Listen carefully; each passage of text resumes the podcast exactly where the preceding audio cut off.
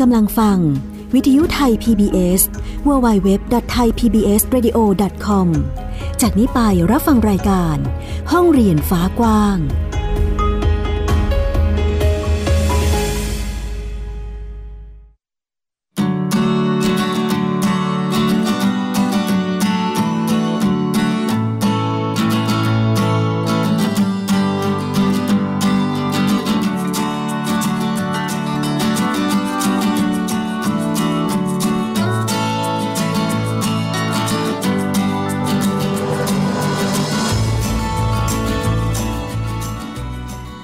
ค่ะคุณผู้ฟังต้อนรับคุณผู้ฟังทุกท่านนะคะ เข้าสู่รายการห้องเรียนฟ้ากว้างค่ะ เจอกันเป็นประจำจันทร์ถึงศุกร์กับวิทยุไทย PBS www.thaipbsradio.com นั่นเองนะคะ อยู่กับดิฉันอัยดาสนศรีที่มาพร้อมกับเรื่องราวข่าวสารด้านการศึกษา ที่นำมาเล่าแล้วก็พูดคุยให้คุณผู้ฟังได้ติดตามรับฟังกันนั่นเอง นอกจากเว็บไซต์แล้ว คุณฟังสามารถรับฟังเราได้ผ่านแอปพลิเคชันไทย PBS Radio ค่ะ ซึ่งเป็นอีกหนึ่งช่องทางที่ง่ายแล้วก็สะดวกด้วยนะคะฟังสดก็ได้ ฟังย้อนหลังก็ดีดาวน์โหลดได้ทั้ง iOS แล้วก็ Android เลยนะคะ ฟรีค่ะ ให้บริการฟรีนะคะ หรือใครอยากจะติดตามข่าวสารสาระต่างๆ ของวิทยุไทย PBS แบบง่ายๆ อยากรู้ว่าจะมีรายการอะไรบ้าง อยากรู้ว่าแต่ละรายการนะคะมีเนื้อหาคอนเทนต์เกี่ยวกับอะไรติดตามได้ที่แฟนเพจ Facebook ไทย PBS Radio นั่นเองค่ะ ส่วนวันนี้ห้องเรียนฟ้ากว้าง รวบรวมเอาแหล่งการเรียนรู้ที่น่าสนใจมาเล่าให้ได้ติดตามกันนะคะ จะเป็นอย่างไรนั้นไปรับฟังกันค่ะ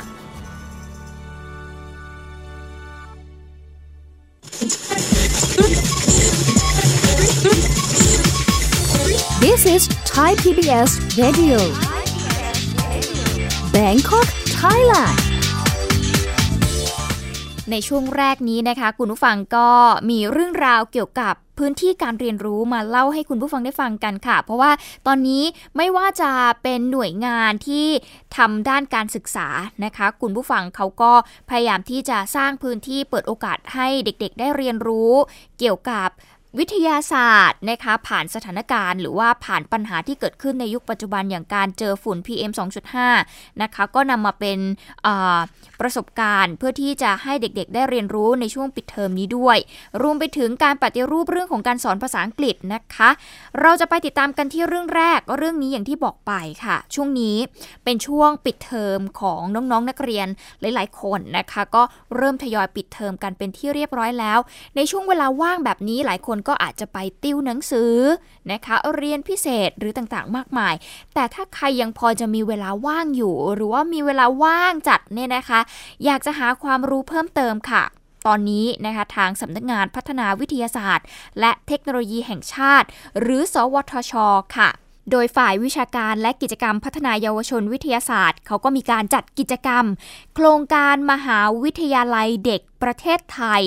ตอนค่ายเรียนรู้วิทยาศาสตร์ ผ่านปรากฏการณ์ PM 2.5 นั่นเองนะคะ เป็นการเปิดโอกาสให้เด็กๆ แล้วก็เยาวชนในระดับชั้นประถมปลายไปจนถึงมัธยมต้นกว่า 40 คน ใช้เวลาว่างในช่วงปิดเทอมนี้ ไปเรียนรู้ผ่านการลงมือทำโดยมีนักวิทยาศาสตร์ มีคุณหมอ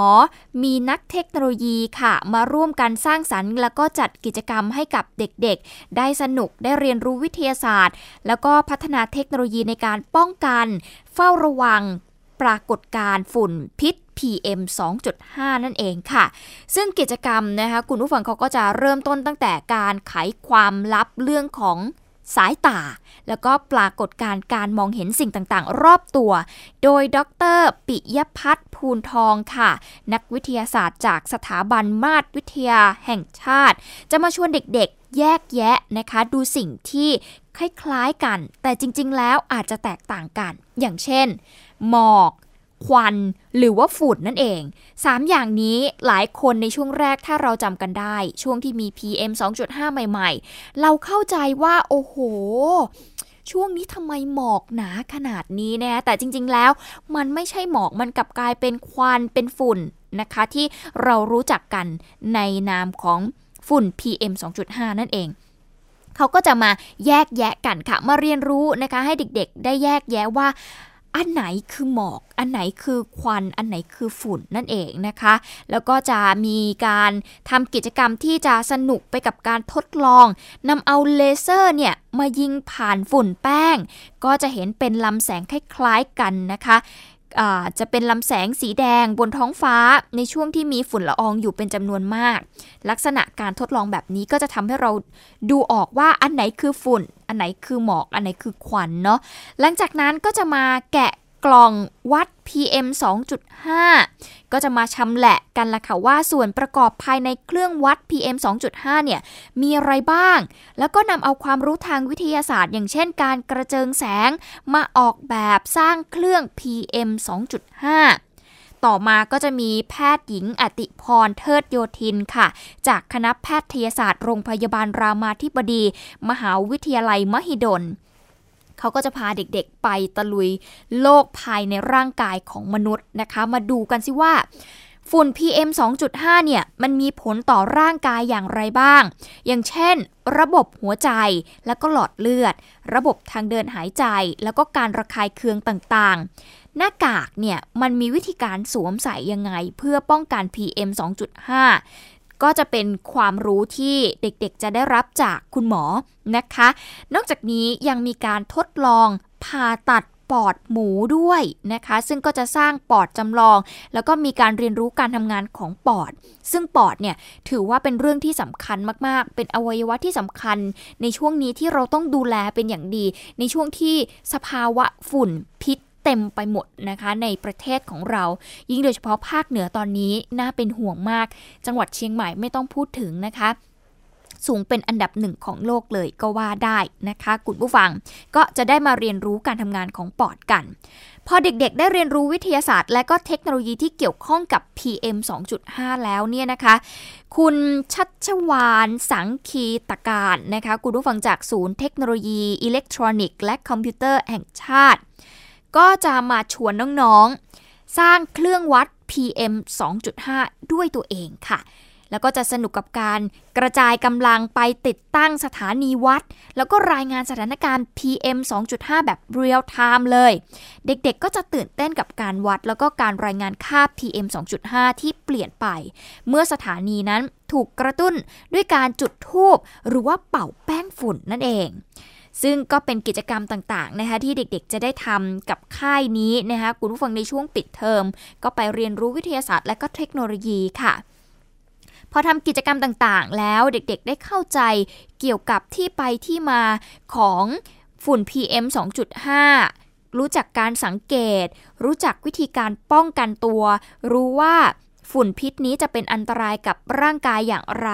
นะคะ จนนำมาสู่การสร้างเทคโนโลยี หรือว่านวัตกรรมที่เป็นตัวไปวัดฝุ่นแล้วนะคะ กิจกรรมก็จะจบลงด้วยการให้เด็กๆเนี่ยไปลงมือทำกันค่ะ คุณผู้ฟังไปประกอบเครื่องฟอกอากาศแบบง่าย ที่มีความรู้ด้านแผ่นกลองนะคะ อันนี้จะให้เด็กๆไปเรียนรู้ว่ามันมีโครงสร้างยังไง แล้วก็มีการทำงานยังไงบ้าง กลไกของใบพัดของพัดลมดูดอากาศ ต่างกับพัดลมทั่วไปอย่างไร จึงจะดูดอากาศเข้าไปได้ แล้วก็จะมีการสั่งงานผ่านมือถือให้เครื่องฟอกอากาศทำงานนั่นเองนะคะ อันนี้ก็คือกิจกรรมที่เกิดขึ้น อย่างเด็กหญิงวันวรันทร ทิพยวัฒน์นะคะ จากโครงการบ้านเรียนรุ่งอรุณเองก็เล่าให้ฟังถึงประสบการณ์ที่ได้เข้าร่วมค่ายนี้นะคะคุณผู้ฟังว่าได้รับความรู้แล้วก็ได้ทำกิจกรรม โดยกิจกรรมที่ชอบก็คือการสอนวิธีการสังเกตฝุ่นด้วยอุปกรณ์ง่าย ๆ นั่นก็คือการโรยแป้งลงบนหมอน แล้วใช้มือเนี่ยตบให้ฝุ่นเนี่ยกระจาย จากนั้นก็ใช้แสงเลเซอร์ยิงนะคะ ฝุ่นแป้งนั้นจะทำให้เราเห็นแสงเลเซอร์ เป็นลำแสงชี้ออกไป ทางด้านเด็กชายมั่งมีจินดายพานิชนะคะ โรงเรียนกรุงเทพคริสเตียนวิทยาลัยเองก็บอกว่า PM 2.5 เนี่ย มากขึ้น ก็บอกว่าได้รู้จัก PM 2.5 มากขึ้น แล้วก็รู้ว่าต้องป้องกันอย่างไร สนุกมากที่ได้มาค่ายนี้นะคะ นอกจากนี้ก็มีเสียงของคุณครูด้วย คุณครูคมกลิบ ทีรานุรักษ์นะคะ คุณครูจากโรงเรียนอนุบาลทีรานุรักษ์ กรุงเทพ ผู้ที่มาร่วมสังเกตการนะคะก็บอกว่ากิจกรรมครั้งนี้เนี่ยนำไปใช้กับเด็กอนุบาลได้ อย่างเช่น กิจกรรมฝุ่นจากหมอน ก็สามารถนำไปประยุกต์ให้เด็กๆเนี่ย เห็นฝุ่นได้ง่ายๆ แต่อาจจะปรับจากแสงเลเซอร์ ซึ่งอาจจะเป็นอันตรายกับเด็กๆ เนี่ย เป็นการใช้ไฟฉายแทนนะคะ ก็จะช่วยให้เขาเนี่ย ตระหนักได้ว่ารอบๆ ตัวเขาเนี่ย มีฝุ่นเต็มไปหมดนะคะ ว่าต้องป้องกันยังไงอะไรยังไงนั่นเองนะคะ ก็เป็นอีกกิจกรรมที่นำไปใช้ได้ ก็คือการประดิษฐ์ปอดจำลอง เด็กๆ ก็จะได้เห็นแล้วก็ได้สัมผัสด้วยตัวเองด้วยนั่นเองนะคะ ก็เป็นอีกหนึ่งเรื่องราวค่ะ ที่ทางข่าวสดนะคะคุณผู้ฟังต้องขอขอบคุณแหล่งข่าวด้วย ที่ให้เราได้นำข้อมูลนี้มาเล่าให้คุณผู้ฟังได้เห็นกันนะคะว่า ในช่วงปิดเทอมนี้สำนักงานพัฒนาวิทยาศาสตร์ และเทคโนโลยีแห่งชาติเนี่ยเขามีกิจกรรมอะไรให้เด็กๆ ได้เรียนรู้ในช่วงปิดเทอมแบบนี้ ได้เรียนรู้ฝุ่นพิษ PM 2.5 ว่ามันมีความเป็นไปเป็นมายังไง สังเกตยังไง และต้องดูแลตัวเองยังไงนั่นเองนะคะ ก็เป็นอีกหนึ่งพื้นที่การเรียนรู้ดีๆ ที่เรานำมาฝากคุณผู้ฟังในช่วงแรกนี้ค่ะ วิทยุไทย PBS www.thaipbsradio.com ออกอากาศจากอาคารบี องค์การกระจายเสียงและแพร่ภาพสาธารณะแห่งประเทศไทย ถนนวิภาวดีรังสิต กรุงเทพมหานคร Thailand มาต่อกันที่เรื่องต่อไปนะคะเมื่อวันที่ 25 มีนาคมที่ผ่านมาค่ะนายบุญรักยอดเพชร เลขาธิการคณะกรรมการการศึกษาขั้นพื้นฐาน หรือว่ากพทก็มีการเปิดเผยนะคะว่าในเร็วๆนี้ นายแพทย์ธีรเกียรติเจริญเศรษฐศิลป์รัฐมนตรีว่าการกระทรวงศึกษาธิการ และรัฐบาลชุดนี้จะหมดวาระลงค่ะ ซึ่งนายแพทย์ธีรเกียรติได้ฝากงาน ให้กับทางสำนักงงานคณะกรรมการการศึกษาขั้นพื้นฐาน ในการดำเนินการอย่างต่อเนื่อง ในเรื่องของการปฏิรูปการเรียนการสอนภาษาอังกฤษ เพราะเป็นเรื่องที่สำคัญมาก โดยที่ผ่านมานะคะทางสพทอเองก็มีการดำเนินการพัฒนาการเรียนการสอนภาษาอังกฤษมาโดยตลอด ทั้งโครงการบูตแคมป์นะคะโดยนำเอาครูภาษาอังกฤษเนี่ยมาอบรมพัฒนาทักษะภาษาแบบเข้มข้น ซึ่งก็ตรงกับที่พลเอกประยุทธ์จันโอชานายกรัฐมนตรี ก็ได้ให้นโยบายไว้กับทางกระทรวงศึกษาธิการนะคะเพื่อที่จะปลูกฝังการเรียนการสอนภาษาอังกฤษตั้งแต่เด็กเล็ก ที่ไม่ใช่มาเรียนภาษาาอังกฤษในระดับที่เป็นเด็กโตแล้วนั่นเอง ซึ่งทางสพทนะคะ ณ ตอนนี้ก็ได้มีการมอบหมายเป็นนโยบายนะคะ ไปยังทางสำนักงานเขตพื้นที่การศึกษาทั่วประเทศ ว่าจะต้องเริ่มพัฒนาการเรียนภาษาอังกฤษตั้งแต่เด็กเล็ก โดยครูประจำชั้นค่ะสามารถสอนในการพูดภาษาอังกฤษแบบสื่อสารในชีวิตประจำวันด้วยคำศัพท์พื้นฐานง่าย ๆนะคะ อันนี้คือสิ่งจำเป็นซึ่งเลขาธิการ กพทนะคะก็บอกว่ารัฐมนตรีว่าการกระทรวงศึกษาธิการเป็นห่วงเรื่องภาษาอังกฤษของเด็กไทยเป็นอย่างมาก แล้วก็ฝากทางสพทให้ปฏิรูปการเรียนการสอนภาษาอังกฤษอย่างจริงจัง แล้วก็ต่อเนื่อง เพื่อให้เทียบกับสากลให้ได้ เพราะศักยภาพเด็กไทยเก่งไม่แพ้ชาติไหน ไม่ว่าจะเป็นการไปประกวดแข่งขันทักษะนวัตกรรมในระดับนานาชาติแต่พอมองย้อนกลับมาถึงระบบการเรียนการสอนภาษาอังกฤษ กลับยังไม่ตรงตามเป้าหมายเท่าที่ควร ก็เลยอยากจะมีแนวคิดที่จะต่อยอดภาษาอังกฤษ ไม่ใช่แค่เด็กโตอย่างเดียว แต่สิ่งสำคัญก็คือต้องปลูกฝังตั้งแต่เด็กเล็ก รวมไปถึงการยกระดับการเรียนการสอนคณิตศาสตร์ของเด็กไทยด้วย เพราะว่าการเรียนพื้นฐานคณิตศาสตร์เป็นสิ่งสำคัญ ซึ่งตอนนี้นะคะก็จะนำรูปแบบของ เซี่ยงไฮ้โมเดลนะคะมาใช้ในการปฏิรูปการเรียนการสอนคณิตศาสตร์ของไทย เพราะว่ารูปแบบดังกล่าวนี้เป็นการสอนเชิงลึก โดยสอนให้เด็กเนี่ยเขียนโปรแกรมจากตัวเลขนั่นเองค่ะ ก็เป็นอีกหนึ่งความคืบหน้านะคะคุณผู้ฟังเรื่องของการปฏิรูปการเรียนรู้นะคะ โดยเฉพาะวิชาภาษาอังกฤษที่ตอนนี้ก็ถือว่าเป็นที่ น่าชื่นชมแล้วก็น่ายินดีนะคะที่ทางหน่วยงานอย่างกระทรวงศึกษาธิการเองก็ให้ความสำคัญเกี่ยวกับภาษาอังกฤษ ซึ่งเป็นภาษาสากลที่เด็กไทยของเรานะคะส่วนหนึ่ง จะเรียกว่าเป็นส่วนใหญ่ก็ว่าได้นะคะที่น่าจะยังอ่อนในเรื่องของภาษาอังกฤษอยู่นะคะ ซึ่งถ้าเกิดทำให้เด็กๆเนี่ยสามารถที่จะพูดสื่อสารภาษาอังกฤษ ซึ่งเป็นภาษาสากลได้ มันก็จะช่วยให้เขาเนี่ย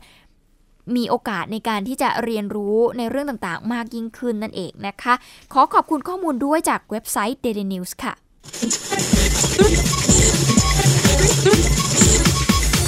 This is Thai PBS Radio Bangkok Thailand มาต่อกันที่เรื่องต่อไปนะคะคุณผู้ฟังนอกจากเรื่องขององค์ความรู้ต่างๆนะคะหรือว่าหลักสูตรการเรียนรู้ พื้นที่การเรียนรู้ก็เป็นอีกหนึ่งเรื่องที่สำคัญไม่แพ้กันค่ะ คุณผู้ฟังเพราะว่าถ้าไม่มีอาคารเรียน ไม่มีที่ให้เด็กๆ ได้รวมตัวกันนะคะคุณผู้ฟังก็คงจะไม่เกิดการเรียนรู้เนาะวันนี้เราก็เลยจะพาไปที่จังหวัดพะเยาค่ะ พระสงฆ์แล้วก็ประชาชนจิตอาสาในพื้นที่ตำบลสันโค้งค่ะ เขาร่วมการพัฒนาพื้นที่รกร้าง แล้วก็ตึกเก่าของโรงเรียนในชุมชน สร้างเป็นศูนย์เรียนรู้ในการศึกษา และก็เผยแพร่พระพุทธศาสนา ของอำเภอดอกคำใต้ที่จังหวัดพะเยา เพื่อให้เกิดการใช้สถานที่ให้เกิดประโยชน์สูงสุดนั่นเอง จะเป็นอย่างไรไปติดตามจากรายงานกับนักข่าวพลเมือง ทีมพระนักสื่อสารจังหวัดพะเยาค่ะ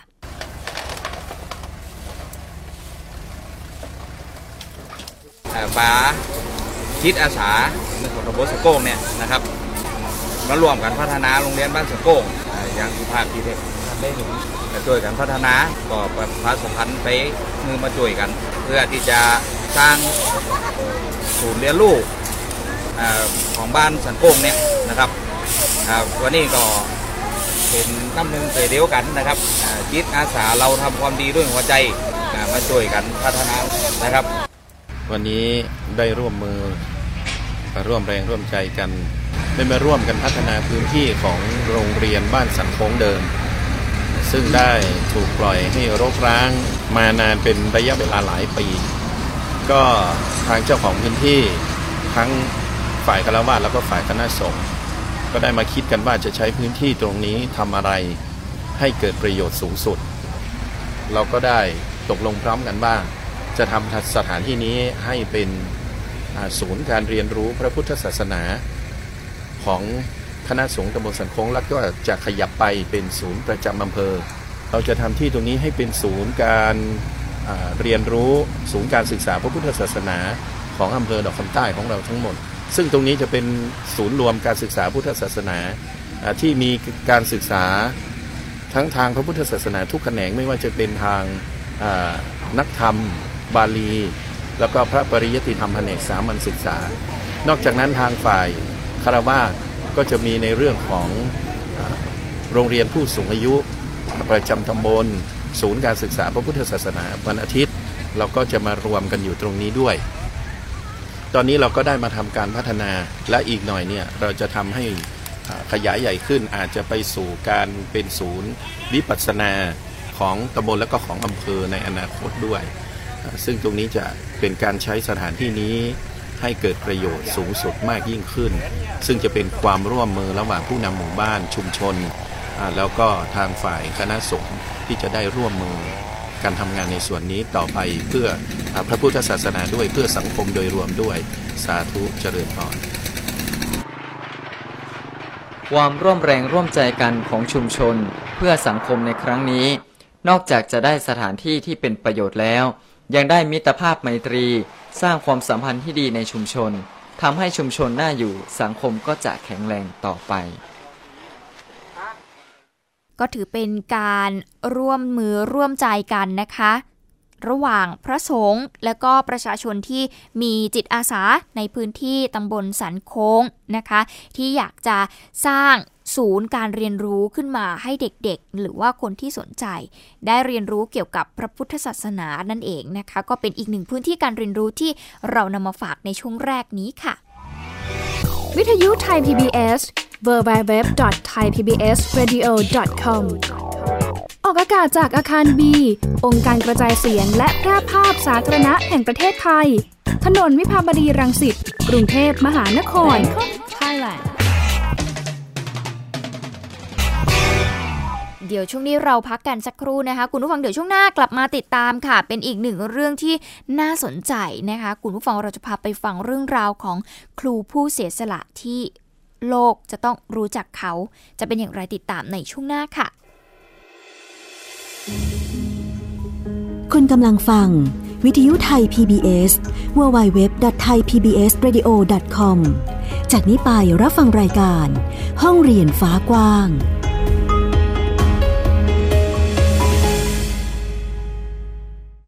คุณรู้ไหมไหมความรู้ดีๆ ไม่ได้มีอยู่แค่ในหนังสือ ทีวีเหรอ YouTube เหรอ ไม่ใช่ นี่เลยไทย PBS Radio มิติใหม่ของการรับฟังข่าวจากไทย PBS Radio หลากหลายรายการ สาระความรู้หรือสีสันบันเทิงรับฟังง่ายๆ ทางออนไลน์ไทย PBS Radio com และทางแอปพลิเคชันไทย PBS Radio อืม มันเจ๋งอะ่ะ ดีกว่าที่คิดไว้ตั้งเยอะเลย มาฟังกันเถอะเพื่อนๆไทย PBS Radio ทุกวันจันทร์ถึงศุกร์5นาฬิกาถึง 19นาฬิกาไทย PBS Radio ข่าวสารสาระเพื่อสาธารณะและสังคม 55นาทีความจริงของธรรมชาติ พร้อมเล่าและพูดคุยผ่านบุคคลมากประสบการณ์ด้านสิ่งแวดล้อม ชวนคิดและติดตามกับรายการ คุยกับศศินโดยศศินเฉลิมลาบประธานมูลนิธิสืบนาคเสถียรทุกวันพฤหัสบดีหลังเคารพธงชาติเวลา 8 นาฬิกา ติดตามฟังสดและย้อนหลังผ่าน Facebook Live ไทย PBS Radio และ www.thaipbsradio.com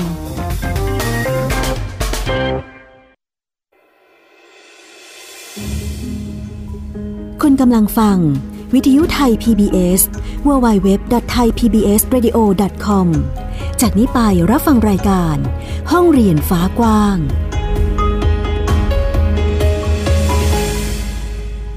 กลับเข้าสู่ช่วงที่ 2 ค่ะ คุณผู้ฟังในช่วงนี้นะคะ เราจะพาไปติดตาม เรื่องราวชีวิตของครูผู้ที่เสียสละ ที่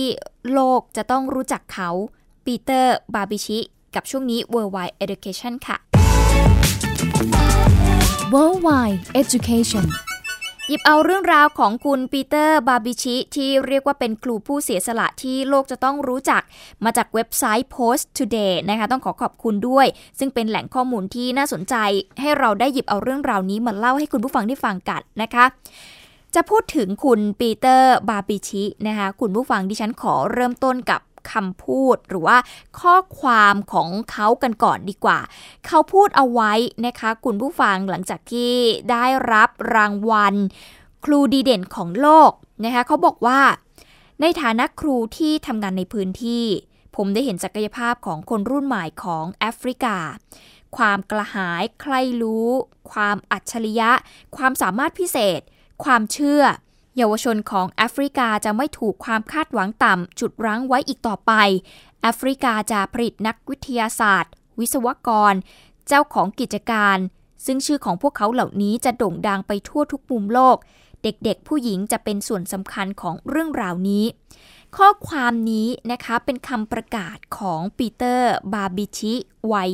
36 ปีค่ะ ซึ่งเป็นทั้งบาทหลวงของคณะ ฟรังซิสกัน แล้วก็เป็นคุณครูคณิตศาสตร์ และวิทยาศาสตร์ ที่เพิ่งจะได้รับรางวัลครูดีเด่นของโลกไปนะคะคุณผู้ฟังเมื่อวันอาทิตย์ที่ผ่านมา ตามเวลาท้องถิ่นของสหรัฐอาหรับอิมิเรตนั่นเองนะคะ ซึ่งบาทหลวงทาบิชิเนี่ยนะคะคุณผู้ฟังเขาได้อุทิศแรงกายแรงใจ ในการสอนหนังสือในโรงเรียนมัธยมเคริโกมิกสเตในเมืองนากูรู ทางตอนกลางของเคนยา ด้วยความหวังว่าจะใช้วิทยาศาสตร์ ในการสร้างอนาคตให้กับนักเรียน ซึ่งส่วนใหญ่เนี่ยเป็นเด็กกำพร้าค่ะ หรือว่ามาจากครอบครัวที่ยากจน ที่ไม่มีแม้แต่เงินสำหรับซื้อหนังสือเรียน หรือเครื่องแบบนักเรียนนั่นเอง ด้วยความที่ตั้งอยู่ในชนบทที่ห่างไกลนะคะ ก็เลยทำให้โรงเรียนแห่งนี้เนี่ยขาดแคลนแทบจะทุกอย่างเลย ทั้งหนังสือเรียน อุปกรณ์การเรียนที่จำเป็นไม่ว่าจะเป็นห้องสมุด ห้องทดลองต่างๆ ไม่มีครูที่เพียงพอ ห้องเรียนแต่ละห้องก็อัดแน่นไปด้วยนักเรียนจำนวนไม่ต่ำกว่า 70-80คน หรือถ้าหากเทียบไปเห็นภาพก็คือมีสัดส่วนนักเรียนถึง 58 คนต่อครูเพียงแค่ 1 คนเท่านั้นนะคะ คอมพิวเตอร์ซึ่งถือว่าเป็นอุปกรณ์เทคโนโลยีที่สำคัญในยุคนี้นะคะ มีเพียงเครื่องเดียวที่สามารถใช้งานได้ จะบอกว่าเต็มที่ก็ไม่ได้นะคะคุณผู้ฟังเป็นเครื่องเดียวที่ใช้งานแบบไม่เต็มที่ด้วย เนื่องจากว่าสัญญาณอินเทอร์เน็ตเนี่ยไม่เสถียรทำให้บัตรหลวงบาบิชินะคะต้องหอบเอาโน้ตบุ๊กตระเวนไปตามร้านอินเทอร์เน็ตคาเฟ่เพื่อที่จะดาวน์โหลดข้อมูลสื่อการสอนในวิชาวิทยาศาสตร์ นอกจากการเตรียมเนื้อหาบทเรียนที่น่าสนใจแบบนี้แล้วนะคะ คุณผู้ฟังบัตรหลวงบาบิชิยังต้องโน้มน้าวให้คนในชุมชนในท้องถิ่นเนี่ย เขาตระหนักถึงความสำคัญของการศึกษาด้วย ซึ่งเขาใช้วิธีการเดินทางไปเยี่ยมครอบครัว ที่มีแนวโน้มว่าจะให้ลูกเนี่ยออกจากโรงเรียนนะคะ หรือว่ามีความเสี่ยงที่จะออกจากระบบการศึกษานั่นเอง แล้วก็พยายามที่จะเปลี่ยนความตั้งใจของพ่อแม่ ที่หวังจะให้ลูกสาวเนี่ยออกเรือนไปแต่งงานนะคะ ตั้งแต่อายุยังน้อย เพื่อเด็กๆเนี่ยจะได้เรียนสูงๆ นะคะ ซึ่งบัตรหลวงบาบิชิก็พยายามอย่างไม่ลดละค่ะในการให้ความรู้ด้านวิทยาศาสตร์กับลูกศิษย์ พื่อยกระดับคุณภาพชีวิตของเด็กๆที่นี่นะคะเขาก็เลยเริ่มโครงการชมรมบ่มเพาะความสามารถพิเศษ แล้วก็ขยับขยายชมรมวิทยาศาสตร์ของโรงเรียน เพื่อที่จะช่วยให้เด็กๆเนี่ยออกแบบโครงงานคุณภาพ ที่สามารถแข่งขันในระดับประเทศได้อย่างไม่อายใครค่ะ ซึ่งที่ผ่านมาลูกศิษย์ของบาทหลวงบาบิชินะคะก็ได้เข้าแข่งขันโครงงานวิทยาศาสตร์ ในระดับนานาชาติหลายต่อหลายครั้ง นะคะแล้วก็สามารถคว้ารางวัลจากสมาคมเคมีแห่งประเทศอังกฤษ จากโครงงานที่นำเอาพืชในท้องถิ่น มาผลิตเป็นกระแสไฟฟ้านั่นเองค่ะ ก็ถือว่าเป็นเรื่องที่น่าสนใจนะคะ คุณผู้ฟัง แล้วก็โครงงานของน้องก็น่าสนใจด้วยนะคะสำหรับลูกศิษย์ของบาทหลวงบาบิชินั่นเองนะคะ นอกจากนี้ค่ะ คุณผู้ฟังการทำงานทั้งหมดของบาทหลวงบาบิชินะคะหรือว่าคุณครูท่านนี้ ก็ ได้รับการยกย่องด้วยนะคะ โดยประธานาธิบดี อูฮูรู เคนยตา แห่งเคนยาค่ะ ได้กล่าวยกย่องครูผู้เสียสละนะคะคุณผู้ฟังว่า ความสำเร็จของบาบิชิคือเรื่องราวของแอฟริกา คุณทำให้ผมเชื่อว่าอนาคตที่สดใสของแอฟริการอเราอยู่ข้างหน้า และเรื่องราวของคุณจะนำทางให้คนรุ่นใหม่ของเรา ก็เป็นอีกหนึ่งรางวัลนะคะ ที่บัตรหลวงพาบิชิได้จากประธานาธิบดีอูฮูรู เคนยตาแห่งเคนยานั่นเองนะคะ ก็เป็นอีกหนึ่งเรื่องราวถึงความพยายามนะคะของคุณครูหนึ่งท่าน ที่อยากจะเห็นประเทศของตัวเอง มี เด็กๆ มีเยาวชนที่มีศักยภาพไปแข่งขันในระดับนานาชาติ แล้วก็พยายามอย่างสุดความสามารถของตัวเอง ในการที่จะขนขวายหาองค์ความรู้ไปสอนให้กับเด็กๆทำยังไงให้เด็กได้รับความรู้มากที่สุด แล้วก็ไม่ออกจากระบบการศึกษา ก็สมแล้วค่ะ กับที่ได้รับรางวัลครูดีเด่นของโลกในปีนี้นั่นเองค่ะ Worldwide Education ต้องขอขอบคุณนะคะ เรื่องราวของครูผู้เสียสละที่โลกต้องรู้จักปีเตอร์ทาบิชิ จากเว็บไซต์ Post Today ด้วยนะคะ เอาละวันนี้หมดเวลาของรายการแล้วค่ะ คุณผู้ฟังติดตามกันได้จันถึงสุขกับวิทยุไทย PBS วันนี้ห้องเรียนฟ้ากว้างหมดเวลาแล้วอายดาสนศรีต้องขอตัวลาไปก่อน สวัสดีค่ะ ติดตามรับฟังรายการย้อนหลังได้ที่ เว็บไซต์และแอปพลิเคชันไทย PBS Radio ทย PBS Radio วิทยุข่าวสารสาระ เพื่อสาธารณะและสังคม